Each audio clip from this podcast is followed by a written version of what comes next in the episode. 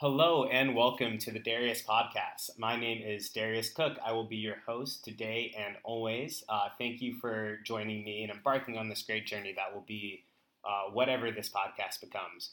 Today we are talking about Squid Game Episode one. This is going to be my recap, review, analysis, whatever you want to call it. Uh, I've I've been hearing about Squid Game constantly over the last few weeks. Uh, it was released on Netflix. It's a Korean show. It was released on September seventeenth. Uh, and in the last few weeks, there's almost no chance you haven't heard of it. It seems like everyone has seen it, including my mother and my grandmother. So that would make me the last person in America to give the show a watch. Um, but I'm very excited to get into it. I just watched episode one, and I'm going to lay out all my thoughts, uh, kind of my predictions on where I think the show is going, and uh, things that I'm noticing along the way here. Uh, so again, thank you for listening. Uh, I think you guys are going to enjoy this. And I, of course, I appreciate any feedback that I can get on this, uh, comments, emails. I'll drop all that information at the very end. Thank you. All right, so jumping into it, uh, my first impressions of the show, uh, I'm really impressed with uh, the level of commitment the show has to develop its character in the first act of the first episode. The runtime of the episode is just over an hour long, and the whole first thirty minutes of it, uh, without having any concept of the games that are coming, our, our main character, you get to, you get all this time to to spend with him, to see that he has a crippling gambling addiction, and he has a uh, not great relationship with his daughter, and uh, what seems to be his ex-wife as well, being the mother in that situation.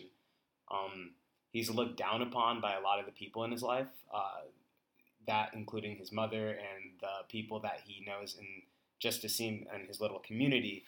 Um, he struggles to find work, apparently, and that kind of sets the stage for the type of character and the type of characters that we're going to be dealing with uh, by the looks at it here. One thing that the show does, uh, especially here in the first half, it happens twice actually, is they do quick cuts back to footage that we've already seen earlier in the episode uh, to establish kind of a reveal, uh, that to give you that aha moment for the character. The first time that that happens is after our main character is running away from these goons that are catching up with him. It's clear that they uh, that he borrowed money from these people, and he's very afraid of them. You know, they're going to break his kneecaps or whatever. and uh, uh, he bumps into a woman on his way out. Uh, at first, that just seems like a quick little uh, happenstance thing to build tension. Uh, but then later on, when they cut back to that moment, you realize that she was a pickpocket and took the money that he had just earned. And I use earn lightly, he just gambled and uh, came out on top in that situation. Something that seems to not happen much for this character. This is very much so somebody who doesn't come out on top. Uh, his character reminds me of Adam Sandler's character in Uncut Gems, someone who desperately needs a win, um, but won't get that win. And uh, over the course of his small victories, you're thinking, okay, now just get out of here. Just do the right thing. But you kind of know that he won't do the right thing, and uh, he just finds himself going deeper and deeper into trouble. Um, but that was just a quick tangent. Uh, of course, uh, I do think that the use of this cutback scene, uh, this flashback scene of the footage that we had already seen before, is used really well. Um, I think that it's very effective. It's really quick. They don't dwell on it too much. That being said, if they continue to do it throughout the show, I could see it becoming kind of a tired way to convey information. So I hope to see more nuanced ways of um, uh, giving information reveals, because I know that this is more or less a mystery, and that's certainly clear as we go along here. The next use of that cutscene uh, comes later on when uh, our main character's mother is talking to him, and we get this reveal that the daughter is going to be moving away with the mom and the new stepdad to America, which is just heartbreaking for this character.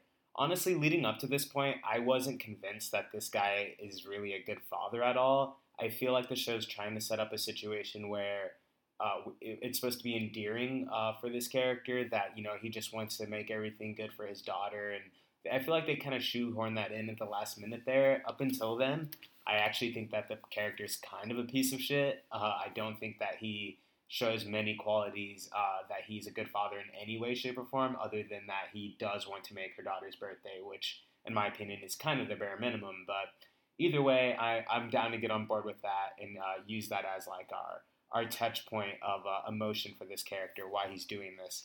Uh, I'm hoping that as the show goes on, we do get a, a little bit more background information on, you know, we saw pictures of him and his daughter, and they seem very happy. He seemed more clean-shaven and had a nice haircut. He seemed more, like, put together before. So I'm hoping that we do get some kind of flashbacks to get where what happened between the character who uh, started this family and the character we see at the beginning of this episode, who is just a disheveled mess, who uh, his ex-wife barely wants to talk to him or have any interaction with him. Um, so I'm very interested to see uh, kind of what happened there in the background. Transitioning away a little bit from the uh, establishing character development of our main character in his community, uh, we get this interaction with someone who seems just like a businessman who approaches our main character when it seems like he's at the lowest of his low, and he challenges him to this game. Uh, knowing our main character to be a gambling addict, surely, uh, it's easy to see him get caught up in this game, uh, so much so that he's so wrapped into it that he forgot that there was any financial reward. Uh, at the end of it, he was just caught up into the competitive nature of it and just wanted to come out on top so he could slap the other guy.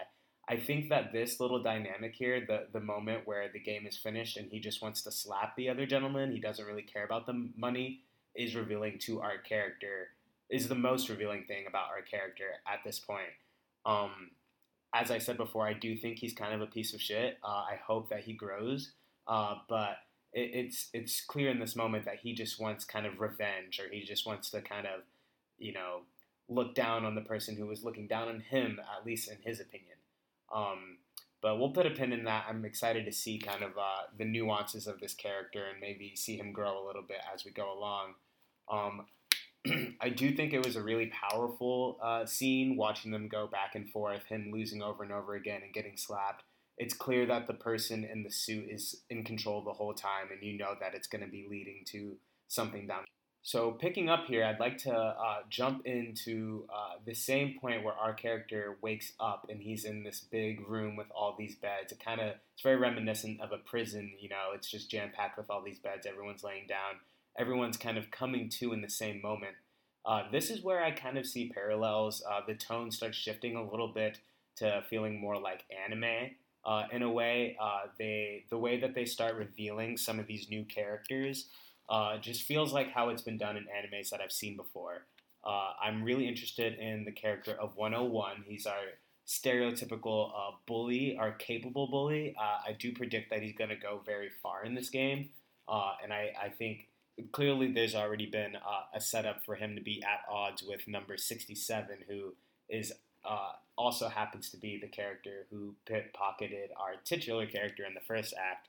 Um, they clearly have a pass and some beef to settle. But I'm interested to see how uh, uh, one oh one uh, clashes with our character. Uh, he's clearly the bully. Our character is the one that we're supposed to project onto, at least at this point. So I'm interested to see what kind of conflict uh, may come out in there. Uh, there's maybe a triangle situation going on here. Maybe not a love triangle, but certainly a uh, hatred triangle between the three characters there. The other character that I think is just amazing so far is zero zero one. Uh, I need to look up who the actor is for this character, but he is the older gentleman. He's very aloof. Uh, when we first see him, he's counting the amount of people in the game. He's counting everyone because he wants to know how many people are here. And and at first, you know, that leads you to think, oh, this guy must be really smart. He's he's already uh, privy to something, is already getting some kind of edge above everyone else. But then you realize uh, he says he's just counting uh, because his doctor said that's the best thing for him to do to avoid his dementia. Now, I, that was a very funny subversion of uh, what you may might have expected out of this character. But I think that this is going to be one of those special characters who walks the line of... Uh, Uh, the aloof jester who just falls upwards constantly, or is he actually someone who knows more than everyone else? Does he know something that's going on that others don't? Uh, something else that jumps out with this character is he's not concerned. Uh, you can chalk this up to his dementia, um, but I don't, based on the little dialogue we have gotten with the character so far, I don't think that he's so unaware that he would not show some level of concern. Uh, but no, he just seems generally aloof. He's he's cool. He's happy to be there. You know, no no red flags. And this comes up again later on. We'll we'll we'll break down the uh, red light green light game a little bit more aggressively. But when he's playing, he has a smile on his face, and he's playing it to a T. There's no hesitation. Again, I don't think that this character is is shown to be so unaware that he doesn't see the bodies dropping around him, uh, or.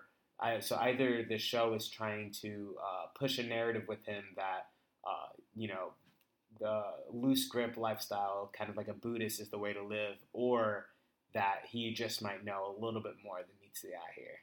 Before I wrap things up and head into the red light, green light game, uh, which is certainly the highlight of the episode, I want to take a quick pit stop uh, just to acknowledge, you know, as the show takes the turn and our characters wake up where they do, uh, the show really takes a turn to uh, stepping it up in terms of uh, visually. Um, there there are just some striking visuals all of a sudden. We start seeing these people walking down the hall, the people in the red mask, and, the, and you know, they're all wearing the same clothes and everything. Uh, I'm getting hints of Star Wars, Darth Vader, and the Stormtroopers. Uh, I feel a very similar comparison to that, and in all the best ways, by the way. I really like it.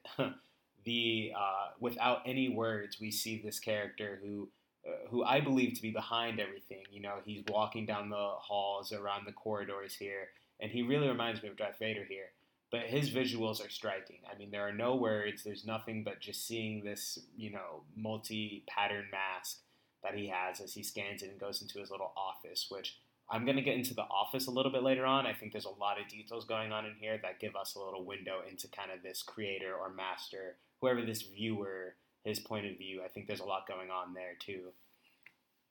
But anyways, as we look into the actual red light, green light game, um, everyone knows this. I will say, going into this episode, I definitely had this spoiled for me uh, over the last few weeks. Everyone talking about Squid Game, this is like the number one thing that people are talking about, and I've seen clips on Twitter and whatnot. Even though I knew the premise of the game coming in, I knew that there was going to be this twist that people would be killed. It was a marvel to watch it all unfold. When the first few people uh, violate the rules of the game and therefore are killed, Uh, what I think is truly horrific is how when people just start panicking in a very natural way of seeing somebody's head explode in front of them, then they are then in violation of the of the rules of the game just by putting uh, one character puts her hands to her face in a very natural response to seeing anything horrific, and then immediately she is as well eliminated from the game. Um, I thought that the concept that they set up here is truly horrifying. Like it is this this. At least this scene uh, would exist great in a horror genre. And uh, as the characters desperately try to navigate it, there are some pretty unique and interesting ways that a lot of the characters come up with this. Um, using other bodies as shields, I thought was was a way that I, I did not expect. I don't know if I would have had the wherewithal to have come up with that in real time. Um, this is another great moment where the player one oh one and player ninety-seven, uh, excuse me, sixty-seven, I hope that we get real names for these characters because just going by the numbers is really confusing at the moment. But maybe I'll just get used to that. Hopefully they stick around long enough. Um, but you see their rivalry uh, uh, show back up again. Uh, they clearly hate each other from the outside world, and in the game is no different. She shows herself to be not just helpless, not the Oliver Twist character uh, who's just here to pick pockets and be kind of weak. She is formidable in her own right, the way that she Uh, takes advantage of him and shows, like, I could really kill you right now. Uh, she really establishes her dominance, and I think that I think that is her I am here moment in the show. Um, and then again, uh, going back to kind of, uh, if I were to backtrack a little bit, uh, just as the first wave of bodies kind of die, there's this there's this reprieve where everyone's just kind of looking around. You're getting these close-up shots on all the characters' faces to see how they're processing this information that This, you're not just getting eliminated from the game, you are getting killed. Um, the first person to participate again in the game without any hesitation whatsoever, green light starts, and zero zero one is right back in the game with a huge smile on his face. I thought this was uh, a great tension cutter because uh, once I saw his smile, I had to smile too. I thought it was just infectious. Uh, and then he kind of uh, slowly starts a wave of people getting back in and involved in the game. Um, I, it was honestly just super well done how uh, the different shifts that the game took as the time is kind of clicking right now, uh, ticking. The time clock is ticking. Uh, uh, the window for our character to make it over there is closing, and he's he's getting more and more obstacles along the way. Uh, there's two more moments in here that I really love, and one would be when uh, somebody else is grabbing, holding onto our player's uh, foot. Uh, almost makes him stumble right when red light hits. And he's just yelling at him, please help me, please help me. and you truly get this sense of, I have to help him, but there's absolutely nothing I can do here. In fact, even giving him uh, the mercy of just sticking around and looking at him, that, that level of humanity uh, would have gotten him killed. And it's a great thing he gets away at, when he does. But I just really felt that moment you're cutting between their two faces, and I could really, there was a lot of emotion that was happening there. A lot was being communicated in that moment, and it, it gives the audience a sense of helplessness that you take moving forward. Uh, the other moment that I really liked uh, was right at the very end, a character who we had not seen yet to this point. I thought it was interesting to give him such an action-y point um, in the episode, but uh, our character is just about to fall. If he falls, he certainly would have been shot and killed. He would have definitely been in violation of the red light. Uh, but uh, another character comes and grabs him just by the back of his collar. And the, the physicality of this scene alone is really impressive. I feel like I've noticed this in... Uh, and other Korean movies and shows that I've seen, that they lean into a little bit more whimsical physicality in their storytelling a little bit, at least uh, on movies and T V shows. And I just thought that this shot they set up with his body hanging there in front of him, uh, and you're just kind of hanging there in air, you're waiting for that pen to drop, but it doesn't. I think that was just really well done, just from a visual standpoint. And, uh, you know, him and the other character who had just helped him survive just get across the finish point uh, just in time. I'm excited to see who this character is. Why did he help him? Is this going to be someone who joins kind of our main cast here of like our five characters that really get a few speaking lines? I'm also really interested to see there is another character that our character interacts with and has interacted with in the real world uh, prior to the game. He seems very intelligent. He get, he helps our character along the way as well, gives him the clue that he needs to hurry up and that he can use other people's bodies to kind of move around. Um, so I think that makes, you know, uh, and then one last thing I really wanted to get into here is I have heard so many people describe this and compare it to Hunger Games. Um, I don't, I mean, sure, it's similar to Hunger Games in the sense that, you know, one will remain uh, type of mentality, but I think that a much more accurate uh, comparison would be uh, the Hunter exams in the show Hunter x Hunter or the Chunin exams in uh, Naruto. Uh, the latter one especially so because there are the, at least with just the first game I've encountered so far here, uh, there are mental, there are uh, mental ways of surpassing these games as well as physical. But you're not just competing with each other. You're, the way to get ahead here is to find creative and uh, smart ways to uh, get through the game successfully. And if that continues to be the route they take, Uh, I will really enjoy that. I've always enjoyed those types of storytelling within anime, uh, which has certainly is a very well-traveled uh, uh, medium there, or a trope, I guess you could say. Um, but I think that it was used well here, and I would be very excited to see that to be continued to be used. But yeah, all in all, uh, I was really engaged by this first episode. Uh, it took me a while to decide to start the show. I was a little iffy about it, and I kind of felt like my moment has passed, but after watching this first episode, I'm certainly going to be watching the rest of it as soon as I can take it all in, and I'm very excited to uh, share that along with you along the way. Um, my plan is to do another check-in at about halfway through the season, so about episode five, I'll do like a mid-season check-in, and then at the very end, I'll do a, a full season recap of uh, my overall feelings and how I feel about how, how the show executed this concept here. But yeah, uh, thank you very much for listening. Uh, my name is Darius Cook again. Uh, I would love any feedback uh, possible, and if you could uh, share this, that would be amazing. Thank you very much. Have a great night.